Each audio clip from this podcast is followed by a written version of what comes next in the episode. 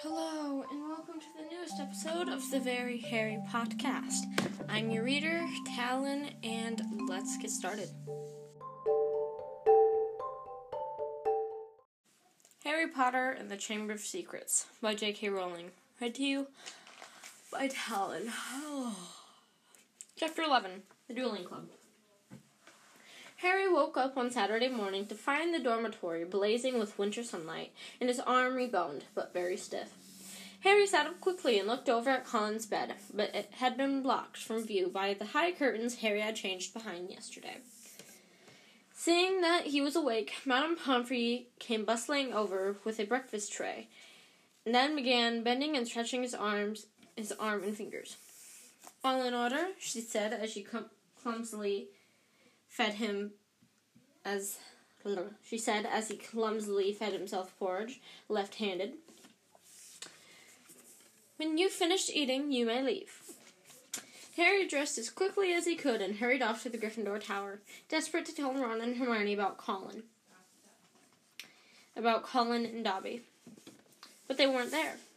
Harry left to look for them, wondering where they could have got to, and feeling slightly hurt that they weren't interested in whether his bones were back or not. Harry passed the library. Percy Weasley strolled out of it, looking far looking in far better spirits than last time they've met. Hello, Har- oh, hello, Harry, he said. Excellent flying yesterday, really excellent. Gryffindor is just taking the lead for the House Cup. You you earn fifty points. You haven't seen Ron and Hermione, have you? he said. No, I haven't, said Percy, his smile fading. I hope Ron's not in another girl's toilet. Harry forced a laugh, watched Percy walk out of sight, and then why Ron and then walk out forced a laugh, watched Percy walk out of sight, and then headed straight for Moaning Myrtle's bathroom. Couldn't see why Ron and Hermione would be there in there again, but after making sure neither Filch nor any prefects were around, he opened the door and heard their voices coming from a locked stall. It's me, he said, closing the door behind him. There was a clunk and a splash, and a gasp from within the stall, and Hermione's eye peering through the keyhole. Harry, she said, you gave us such a fright. Come in. How's your arm? Fine, said Harry, squeezing into the stall. An old cauldron was perched on the toilet, and, cra- and crackling from under the rim told Harry that that they had lit a fire beneath it. Conjuring up a portable waterproof conjuring up portable waterproof fires was a special was a specialty of Hermione's. We'd have come to meet you, but we decided to get started on the polyjuice potion, Ron explained, as Harry, with difficulty, locked the stall again. We've decided this is the safest place to hide it. Harry started to tell them about Colin, but Hermione interrupted. We already know. We already know. We heard Professor McGonagall telling Professor Flitwick this morning. That's why we decided we'd better get going. The sooner that we that we get a confession out of Malfoy, the better. Snarled, snarled Ron. You know what I think? I think he he was in a, such a foul temper after the Quidditch match, he took it out on Colin. There's something else, said Harry, watching Hermione watching Hermione tearing bundles of knot grass and throwing them into the potion. Dobby came to visit me in the middle of the night. Ron and Hermione looked up, amazed. Harry told them everything Dobby had told them, or hadn't told him. Hermione and Ron listened with their mouths open. The Chamber of Secrets has been opened before, Hermione said. This settles it, said Ron in, in a triumphant voice. Lucius Malfoy must have, must have opened the Chamber of Secrets at, when he was at school here, and now he's told dear old Draco how to do it. It's obvious. Wish Dobby told you what kind of monster what kind of monsters in there though. I want to know I want to know how come nobody's noticed it sneaking around the sneaking around the school. Maybe it can make itself invisible, said Hermione, prodding leeches prodding leeches to the bottom of the cauldron. Or maybe it can disguise itself, pretend to be a suit of armor or something. I've read about I've read about chameleon ghouls. You read too much, Hermione, said Ron, pouring dead lace wings on top of the leeches. He crumpled up the empty, the empty lace wing bag and looked at Harry. So Dobby, so Dobby stopped us from getting onto the train and so Dobby stopped us for, from getting onto the train and broke your arm? He shook his head. You know what, Harry? If he doesn't try if he doesn't stop trying to save your life, he's going to kill you. The news that Colin Creevey had been attacked was now lying through was now lying as though was now lying as though dead in the hospital wing. Wait. The news that Colin Creevey had been attacked and was now lying as though dead in the hospital wing had spread through the entire school by Monday morning. The air was suddenly thick with rumor and suspicion. The first years were now moving around the castle in in tight knit groups, as though scared they would be attacked if they ventured forth alone. Ginny, Ginny Weasley, who sat, who sat next to Colin Creevey in Charms, was distraught. But Harry felt that Fred and George were going the wrong way about cheering her up. They were taking turns con, con, uh, they were taking turns covering themselves with fur or boils, and jumping out from behind the jumping out at her from behind the statues. The only the only stop they only stopped when Percy, apostolic with rage, told them he that he was going to write to Mrs. Weasley and tell her that Ginny was having nightmares. Meanwhile, hidden from the teachers, a roaring a roaring trade of talismans, amulets, and protective devices was was sweeping the school. Neville Longbottom bought a large, evil-smelling green onion and point a pointed purple crystal and rotting newt tail before the other Gryffindor boys pointed out that he was in no danger. He was pureblood, and therefore unlikely to be attacked. They went, they went for Filch first, said ne- Neville said, his round face fearful. Everyone knows I'm almost a squib. In the second week of December, Professor McGonagall came around came around as usual, collecting names of those who would be staying at school for Christmas. Harry, Ron, and Hermione signed her list. They had heard that Malfoy was staying, which struck them as, as suspicious. The holidays would be the perfect time for them to use the Polyjuice potion and try to and try to worm a confession out of him. Unfortunately, the potion the potion was only half fin- was only half finished. They still needed a bicorn horn and and the boomslang skin.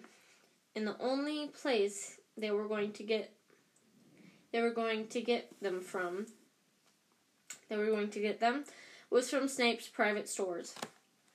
Harry privately felt he'd rather face Slytherin's legendary monster than let Snape catch him robbing his office. What we need, said Hermione briskly, as Thursday. What we need, said Hermione briskly, as Thursday afternoon's double potions lesson lesson has lo- had loomed nearer, It's a is a diversion. Then one of us can sneak into Snape's office and take what we need. Harry and Ron looked at her nervously. I think it's. I think I'd better do the actual. I think I'd better do the actual stealing. Hermione continued in a matter-of-fact tone. You two will be expelled if you get into any more trouble. I've got a clean record. So all you need. So all you need to do is cause enough mayhem to keep Snape busy for five minutes or so. Harry smiled feebly. Deliberately causing mayhem in Snape's potion class potions class was about as safe as poking a sleeping dragon in the eye. Potions lesson, potions lesson. Uh, it's so hard to say sometimes. Potions lessons took place in one of the large dungeons. Thursday afternoon's lesson proceeded in the usual way. Twenty cauldrons stood steaming between the wooden desks, on which stood brass scales and jars of ingredients. Snape prowled through the through the fumes, making waspish remarks about the Gryffindor's work, while the Slytherin snickered appreci- appreciatively. Draco Malfoy, who was Snape's favorite student, kept flipping kept flicking pufferfish eyes at Ron, at Ron and Harry, who knew if they retaliated, they would get detention. Fa- that if they retaliated, they would get detention faster than you could say unfair. Harry's swelling solution was far too runny, and he had, but he had his mind on more important things. He was waiting for Hermione's signal, and he hardly listened to Snape. He hardly listened as Snape paused to sneer at his watery potion. When Snape turned, turned and walked off to bully Neville, Hermione caught Harry's eye and nodded. Harry ducked swiftly down between his behind his cauldron, pulled one of Fred's filibuster fireworks out of his pocket, and gave it a quick prod with his wand. The firework began to fizz and sputter. Knowing he only had seconds, Harry straightened up, took an aim, and lobbed it in the air. He landed it. He landed right on target in Goyle's cauldron. Goyle's potion exploded, showering the whole class. Showering the whole class. People shrieked as splashes of the swelling solution hit them. Malfoy got a face full and his nose began to swell like a balloon. Gal, oh, not Gal, Goyle blundered around. His hands covered covered his eyes, which had expanded to the size of dinner plates. Snape was trying to restore calm and find out what happened through the confusion. Har- through the confusion, Harry saw Hermione slip quietly into Snape's office. Silence, silence, Snape roared. Anyone who has been splashed, come here for a def- deflating draft. When I find out who did this. Harry tried not to laugh as he watched Malfoy hurry forward, his head dropping with the weight of his his head dropping with the weight of his nose like a small melon.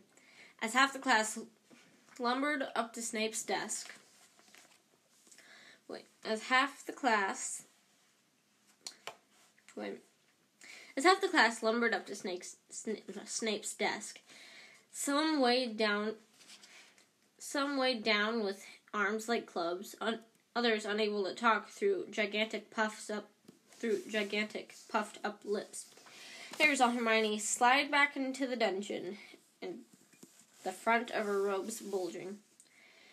When everyone had taken a swig from the antidote, and the various swellings had subsided, Snape swept over Goyle's cauldron and scooped out a twisted the twisted black remains of the firework. There was a sudden hush.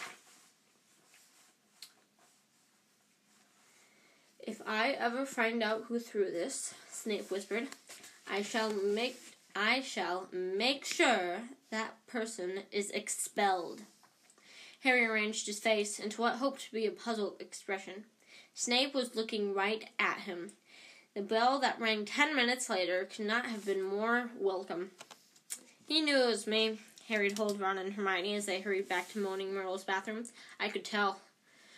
Hermione threw the ingredients into the cauldron and began to stir feverish, feverishly. It'll be ready in two weeks, she said. She said happily. Snape can't. Snape can't prove it was you," said Ron reassuringly to Harry. "What can he do?" Knowing Snape, something foul, said Harry, as the potion frothed and bubbled. A week later, Harry, Ron, and Hermione were walking across the entrance hall when they saw a small knot of people gathered around the notice board, reading a piece of paper, a piece of parchment that had just been pinned up. Seamus Finnigan and Dean Thomas beckoned them over, looking excited. They're starting a dueling club, said Seamus. First meeting tonight. I wouldn't mind duel- I wouldn't mind dueling lessons. They might come in handy one of these days. What do you reckon Slytherin's mo- what what you reckon Slytherin's monster can duel? said Ron, but he too read the sign with interest. Could be useful, he said to Harry and Hermione as they went into dinner. Shall we go? Harry and Hermione were all for it. So at eight o'clock that evening, they hurried back to the great hall. The long dining tables had vanished, and a golden stage had appeared along the wall, lit by thousands of candles floating overhead. The ceiling was velvety black. Was velvety black. Once was vel- was velvety black once more. And most of the schools seemed to be packed under beneath it, all carrying their wands and looking excited. I wonder who'll be teaching us, said Hermione as they edged into the gath- chattering crowd. Someone told me Flit- someone told me Flitwick was a dueling champion when he was young. Maybe it'll be him. As long as it's not, Harry began, be, but he ended on a groan. Gilderoy Lockhart was walking onto the stage, resplendent in his robes of deep plum, of deep plum, and accompanied by none other than Snape, wearing his usual black. Lockhart waved an arm for silence and called, "Gather round, gather round. Can everyone see me? Can you can you all hear me? Excellent." Now, Professor Dumbledore had granted me permission to start this little dueling club to train you all in case you ever need to defend yourselves, as myself as I myself have done countless on countless occasions. For full details, see my published works. Let me introduce you to my assistant, said Lockhart, with flashing a wide smile. He tells me he knows a tiny little bit about dueling himself, and has sportingly agreed to help me with a short with a short demonstration before we begin. Now, I don't want any of you youngsters to worry. You'll still have your potions master when I'm through with him. Never fear. Wouldn't be wouldn't it be good if they finished each other off? Ron muttered into Harry's ear. Snape's upper lip was curling. Harry wondered why Lockhart was still smiling. Snape had been looking at him if Snape had been looking at him like that, he'd have been running as fast as he could in the opposite direction. Lockhart and Snape turned to face each other and bowed. At least, Lockhart did, with much twirling of his hands, whereas Snape jerked his head irritably. Then they raised their wands like swords in front of them. Make sure you see where you're holding Make sure we are holding our wands in the accepted combat competitive combative position. Lockhart told the silent crowd. On the count of three, we will cast our first spells. Neither of us will be aiming to kill, of course. I wouldn't bet on that, Harry murmured, watching Snape baring his teeth. One, two, three. Both of them swung their wands above their heads and pointed them at their opponent. Snape cried, Expelliarmus! There was a daz- there was a dazzling flash of scarlet light, and Lockhart was blasted off his feet. He flew backward off the stage, smashed into the wall, and slid down in- into a sprawl on the floor. Malfoy and some of the other Slytherins cheered. Hermione was da- dancing on tiptoes. Do you think she's a what? Oh, no, not she. Do you think? Do you think? Mm, can't say it right. Do you think he's all right? She squeaked. She squealed through her fingers. Who cares? said Harry and Ron together. Lockhart was getting unsteadily to his feet. His hat had fallen off, and his wavy hair was standing on end. Well, there you have it, he said, tottering back onto the platform. That was the disarming charm. As you see, I've lost my wand. Ah, thank you, Miss Brown. Yes. An excellent an excellent idea to show them that, Professor Snape.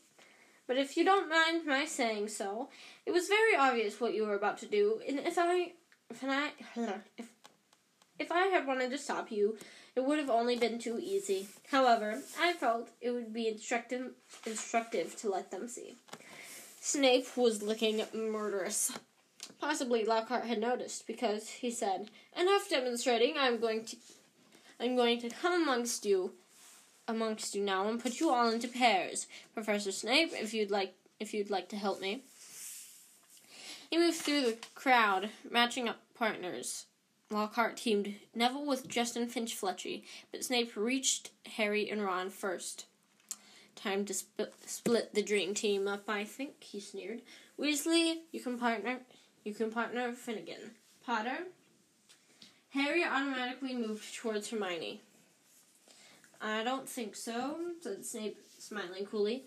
Mr. Malfoy, come over here. Let's see what you make of the famous Harry Potter. And you, Miss Granger, you can partner with Miss Bulstrode. Malfoy strutted over, smirking. Behind him was a Slytherin girl who reminded Harry of a picture he'd seen in Holidays with Hags. She was large and square, and ha- and her jaw and her heavy jaw, jaw jutted aggra- aggravatingly.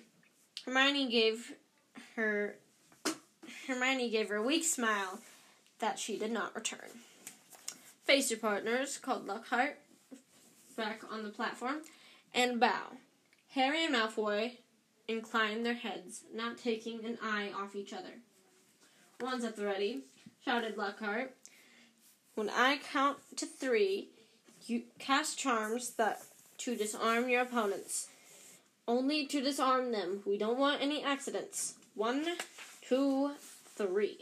Harry swung his wand high up, swung his wand high, but Malfoy had already started on two. His spell hit Harry so hard it felt as though he had been hit over the head with a saucepan.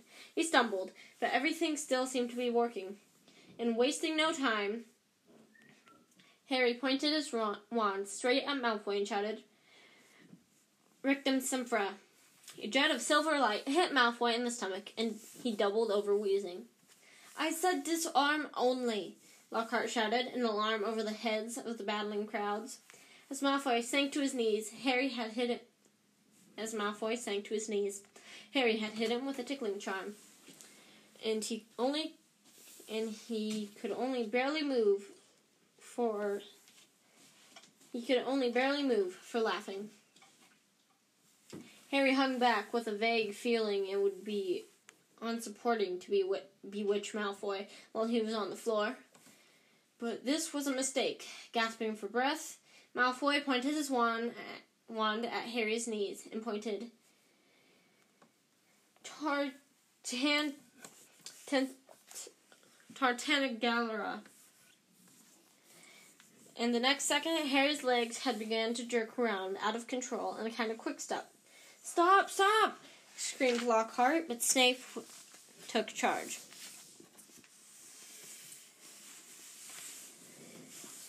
Finite incantarum, he shouted.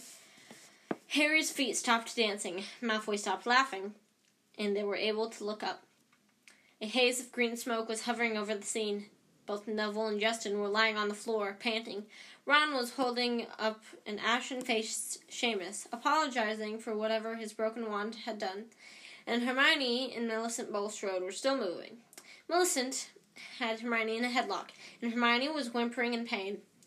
Both their, wa- both their wands lay forgotten on the floor. Harry leapt forward, forward, pulled Millicent off, and, and pulled Millicent off. It was it was difficult. She was a lot bigger than he was. Dear, dear, said Lockhart, skittering through the crowd, looking looking at the aftermath of the duels. Up you go, Macmillan. Careful there, Miss Fawcett.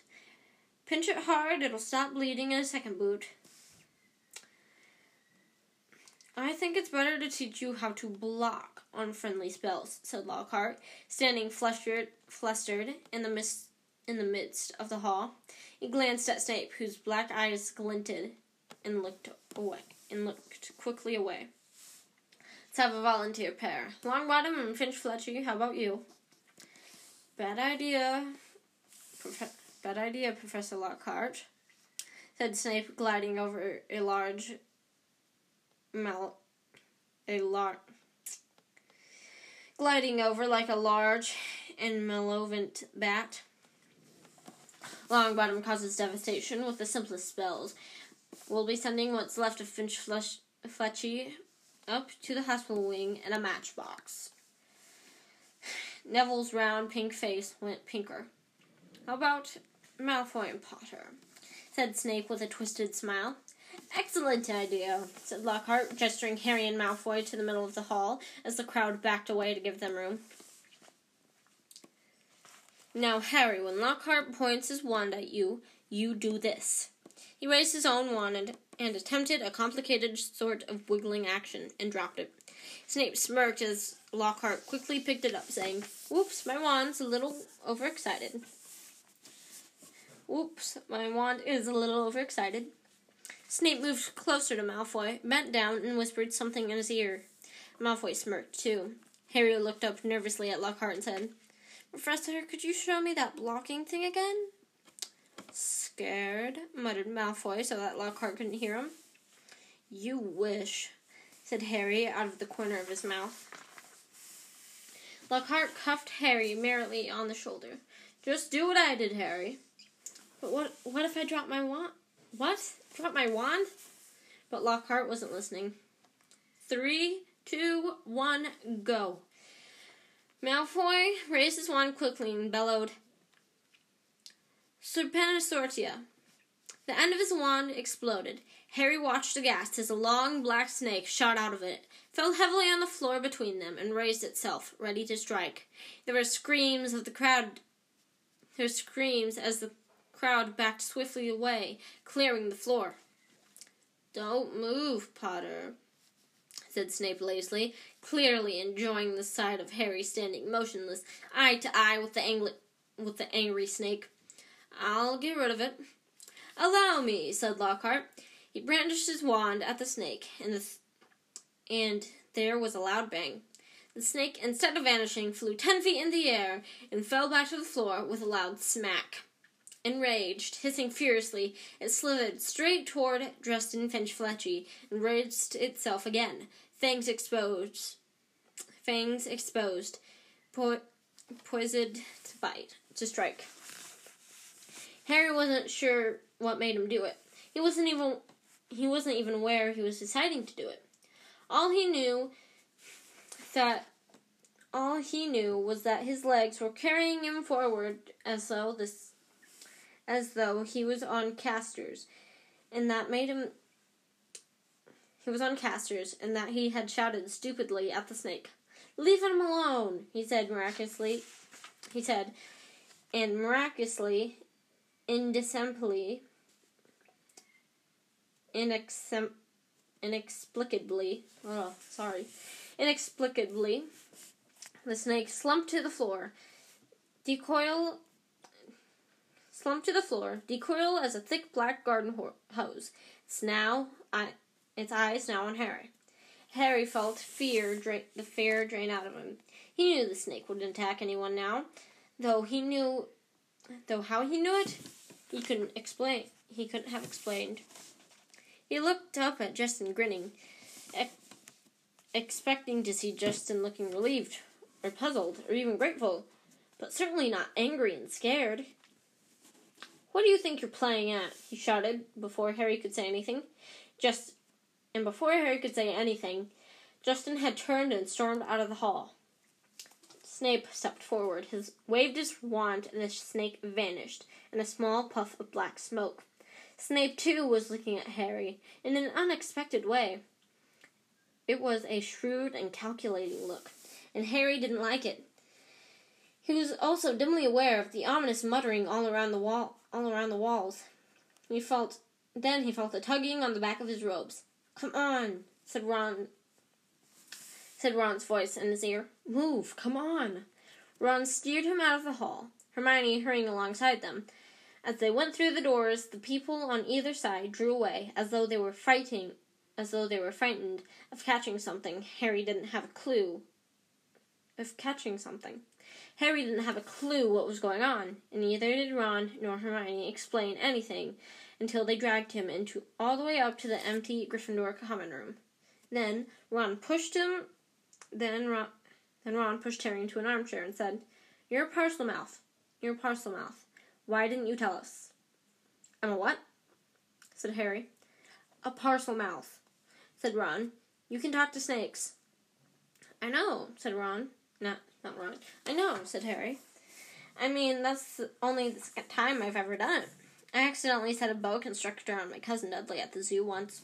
Long story, but it was telling me it had never been to Brazil, and I sort of and I sort of set it free without meaning to. That was before I knew I was a wizard. A boa constrictor told you it had never seen Brazil. Ron Ron repeated faintly. So, said Harry, I bet loads of people here can do it. Oh, this is long. let's take a break here. Okay, took a little break. Now let's finish the chapter. So, said Harry, I bet loads of people here can do it. Oh no, they can't, said Ron. It's not very it's not a very common gift. Harry, this is bad. What's bad? said Harry, starting to feel quite angry. What's wrong with everyone? Listen, if I hadn't told that snake not to attack Justin. Oh, is that what you said? Is that what you said to it? Oh, is that what you said to it? What do you mean? You were there, you heard me. I heard you speak I heard you speaking Parseltongue, said Ron. Snake language. You could have been saying anything. No wonder Justin panicked. It sounded like you were egging the snake on. It sounded like you were egging the snake on or something. It was creepy, you know. Harry gaped at him. I spoke a different language? But I didn't realize. How can I speak a language without knowing I can speak it? Ron shook his head. Both he and Hermione were looking as though someone had as though someone had died. Harry couldn't see what was so what was so terrible. Do you want to tell me what's wrong with stopping a massive snake massive snake from biting off Justin's head? He said. What does it matter how how I did it? Just as, as long Justin doesn't have to join the headless hunt. It matters, said Hermione, speaking the last the last at last in a hushed voice. Speaking at last in a hushed voice. Because being able to talk to snakes was what Salazar Slytherin was famous for. That's why the sl- symbol of Slytherin House is a serpent. Harry's mouth fell open. Exactly, said Ron. And now the whole school's gonna think you're great, great. He's your. You're his great, great, great, great grandson or something.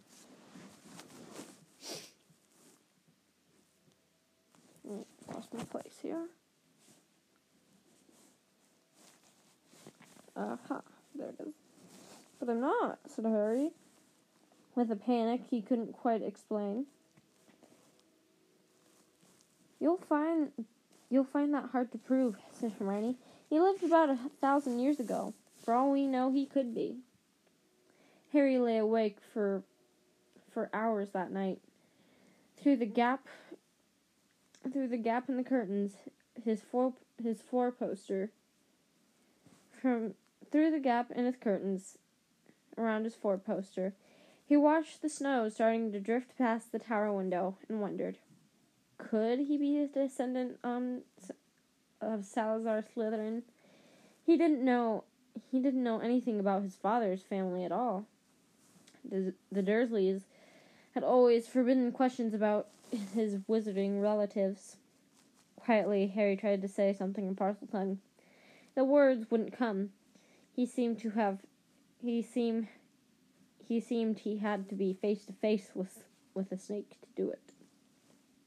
But I'm a Gryffindor. But I'm a Gryffindor, Harry thought. The sorting hat wouldn't have put me wouldn't have put me in here if I had Slytherin blood. Ah, said a nasty little voice inside his brain. But the sorting hat wanted to put you in Slytherin, don't you remember? Harry turned over.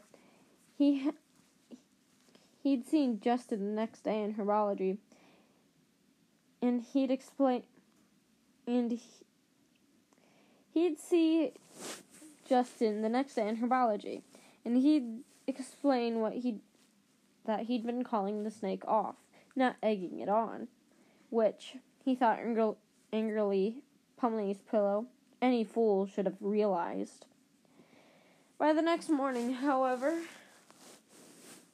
by the next morning, however, the snow had begun. The snow, the snow that had begun in the night, had turned into a blizzard so thick that the last herbology lesson of the term was cancelled. Professor Sprout wanted to fit socks and scarves on the mandrakes. a tricky operation she would in, a tricky operation she would entrust to no one else.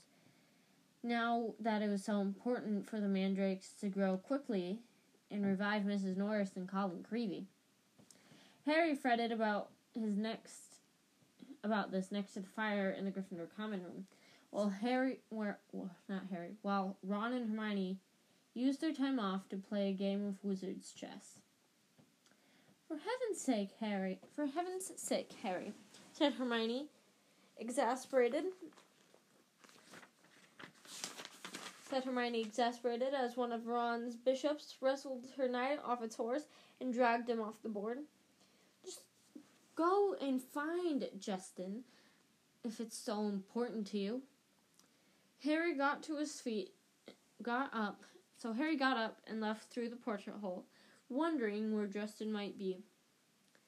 The castle was darker than than it usually was, than it usually was in the daytime because of the thick because of the thick swirling gray snow at every window. Shivering, Harry walked past walked past classrooms where lessons were taking place, catching snatches of what was happening within. Professor McGonagall was shouting at someone who, by the sound of it, had turned his friend into a badger. Resisting the urge to take a look, Harry walked on, walked on, walked on by, thinking that Justin might be using his free time to catch up on some work, and decided to go check the library first. A group of Hufflepuff a group of Hufflepuffs who should have been in the herbo- who should have been in herbology were indeed sitting were indeed sitting in the back of the library, but they didn't seem to be working. Between the long lines of high bookshelves, Harry could see their heads were close together, and they didn't and they were having what looked like an absorbing conversation. He he couldn't see whether Justin was among them. He was walking towards them when something of what they were saying, when something of what they were saying met his ears, and he paused to listen, hidden in the invisi- hidden in the invisibility section. So anyway, a stout boy was saying, "I I told Justin to hide up in our dormitory. I mean, I mean to say, if Potter's marked him down as his next as his next victim, he'd he'd best keep a low a low profile for low profile for a while. Of course, Justin's been waiting for something like this to happen ever since he let it slip to Potter that he was Muggleborn. Justin actually told him actually told him he'd been down for down for Eton. Etron. Eton. Eton.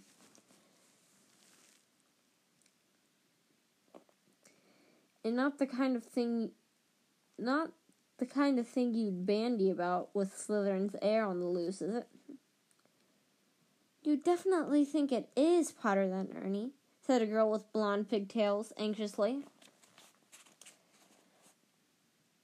Hannah, said the boy, said the stout boy solemnly. He's a Parselmouth. Everyone knows that's the mark of a dark wizard.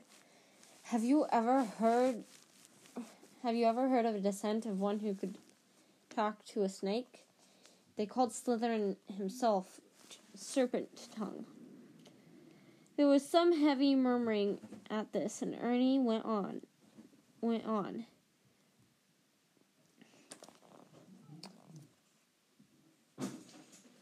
Went on. Remember what was written on the wall? Enemies of the heir, beware. Potter has some sort of run had some sort of run in with Filch. Next thing we know, Filch's cat is attacked. That first year, Creevey was annoying Potter at the Quidditch match, taking pictures of him while he was lying in the mud. Next thing we know, Colin's been attacked. He's always seems he always seems so nice, though," said Hannah un- uncertainly. And while he's the one that made you know who disappeared, he can't be all he can't be all he can't be all bad, can he? Ernie lowered his voice mysteriously as the Hufflepuffs bent closer. No one knows how he survived the attack by you know who. I mean to say, he was only a baby when it happened. He sh- he was only a baby when it happened. He should have blamed. He should have been blasted to smithereens. Only d- really, only a really powerful dark wizard could. Only a really powerful dark wizard could have survived a curse like that. He dropped his voice until it was barely more than a whisper, and said, "That's probably why you know who wanted to kill him in the first place." didn't want another Dark Lord competing with him. I wonder, I want, uh, I wonder what other powers Potter's been hiding. Harry couldn't take any more. Clearing his throat loudly, he stepped out from behind the bookshelves. If he hadn't been feeling so angry, he would have found he would have found the sight that greeting he would have found the sight that greeted him funny. Every one of the Hufflepuffs looked as though they hadn't as though they had been petrified at the sight of him, and the color was draining out of Ernie's face.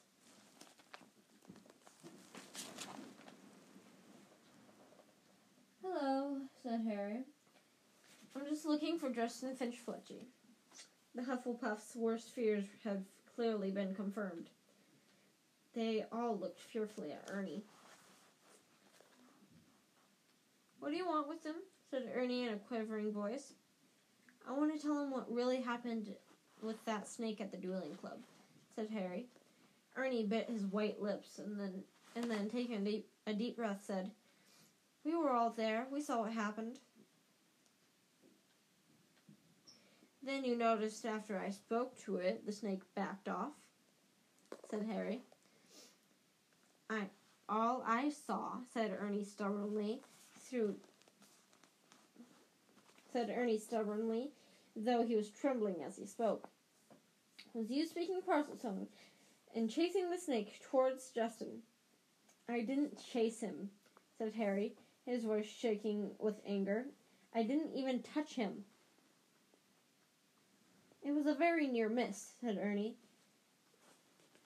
And in case you're getting ideas, he added hastily, I might tell I might tell you that you can trace my family back through nine generations generations of witches and warlocks who and my blood's as pure as anyone's. So I don't care what sort of blood you've got, said Harry fier- fiercely. Why do you why would I want to attack a muggleborns? I've heard you hate those muggles you live with said Ernie swiftly. It's not possible. It's not possible to live with the Dursleys and not hate them," said Harry.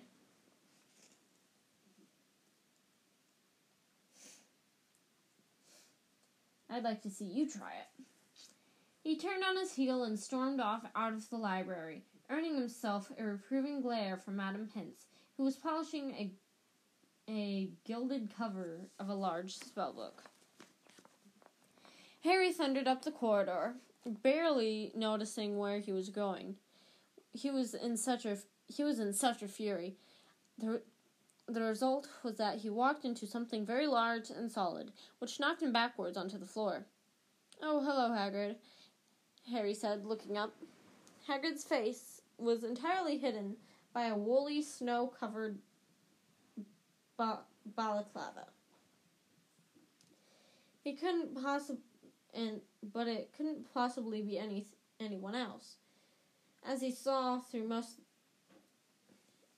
as he filled almost the uh, most of the corridor in his moleskin overcoat, coat, a dead rooster hanging hanging from one of his masses, massive gl- gloved hands. All right, Harry, he said, pulling the balaclava, pulling up the balaclava so he could speak. Why aren't you in class? Cancelled, said Harry, getting up. What are you doing? What are you doing here? Hagrid held up the limp rooster. Second time, second one killed this term, he explained. It's, it's either fox, it's either foxes or blood sucking, or blood sucking bugbear. And I need, I need the headmaster's permission to put a charm around the hen coop. He peered more closely at Harry from under his thick, snowy, snowflake eyebrows. You sure you're all right? You look, you look all hot and bothered. Harry couldn't bring himself to repeat what Ernie and the rest of the Hufflepuffs had been saying about him. It's nothing, he said. I'd, I'd better get going, Hagrid. It's Transfiguration next, and I've got to pick up my books. He walked off, his mind still full of what Ernie said about him. Justin's been waiting for something like this to happen ever since he let it slip to Potter he was a Muggleborn. Harry stamped up the stairs and turned along another corridor, which was practic- which was particularly dark. The torches had been exting- extinguished by a strong icy draft that was blowing through the loose window through the loose window pane. He was halfway down the passage when he tripped along when he tripped headlong over something lying on the floor. He turned to squint squint at what he'd fallen over and felt as though his stomach had dissolved. Justin Finch Fletchley was lying on the floor, rigid and cold, a look of a look of shock frozen frozen a look of shock frozen on his face. His eyes staring blankly at the ceiling. And that wasn't all. Next to him was another figure, the strangest sight Harry had ever seen. It was nearly headless Nick, no longer pearly white and transparent, but black and smoky, floating immobile in and, and horizontal, six inches off the floor. His head was half off, and his face wore, wore an expression of shock identical to Justin's. Harry got to his feet, his breathing fast and shallow, his heart doing a kind of drum roll against his ribs. He looked wildly up and wildly up and down the deserted corridor and saw a line of spiders scuttling as fast as they could away from the bodies. The only sounds were muffled voices of teachers from the classes on either side. He could run, and no one would ever know he had been there, but he couldn't just leave them he couldn't just leave them lying here. And he had to get he had to get help. Would anyone believe he hadn't done anything he hadn't had anything to do with this? As he stood there, panicking, a door to the a door right next to him opened with a bang. Peeves the poltergeist came shooting out. Why, it's Potty Wee Potter! cackled Peeves, knocking Harry's glasses askew as he bounded past him. What's Potter up to? What's Potter? Why is Potter lurking? Lurking. Peeves stopped halfway, halfway through midair, through a mid-air somersault. Upside down, he spotted Justin and nearly headless Nick. He flipped right, right way up, filled his lungs, and before Harry could stop him, screamed, "Attack! Attack! Another attack! No mortal or ghost is safe! Run for your lives! Attack!" Crash, crash, crash. Door after door flew open along the corridor, and people flooded out. For several long minutes, for several long minutes, there was a scene of such confusion that Justin that Justin was in danger of being that Justin was in danger of being squashed by people, and people kept standing on nearly headless Nick. Harry found himself pinned against the wall as teachers shouted for quiet.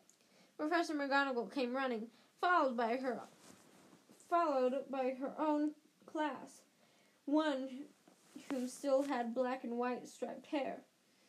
She used. She she used her wand to set off a loud bang, which restored silence and ordered everyone back into their classes.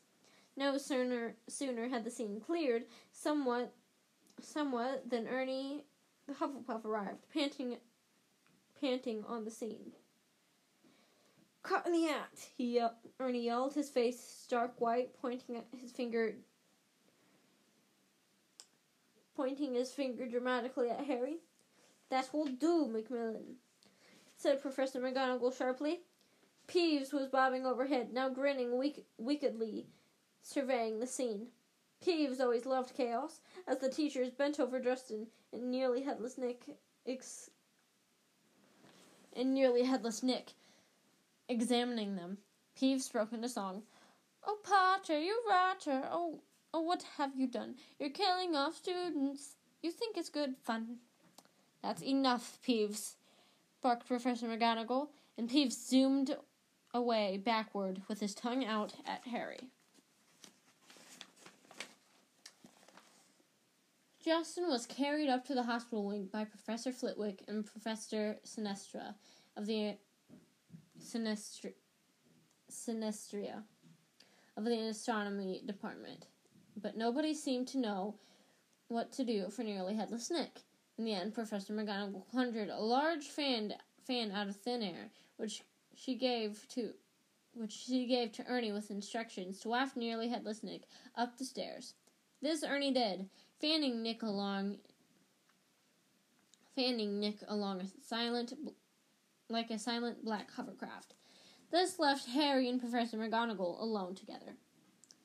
This way, Potter, she said. Professor, said Harry at once. I swear I didn't. This is out of my hands, Potter, said Professor McGonagall curtly. They marched in silence around the corner, and she stopped and she stopped before a large and extremely ugly stone gargoyle. Lemon drop, she said. This was evidently a password because the gargoyle sprang suddenly to life and hopped and hopped aside. Lost my place. Okay.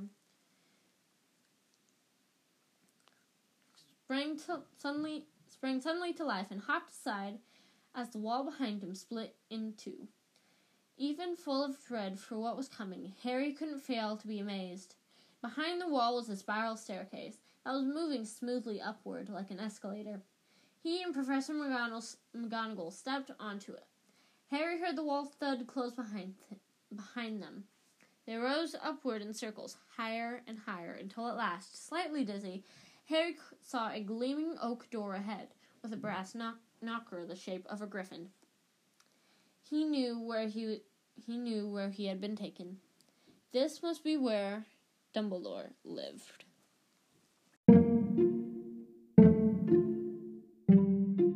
This has been the Very Harry Podcast. I hope you enjoyed it. Bye bye.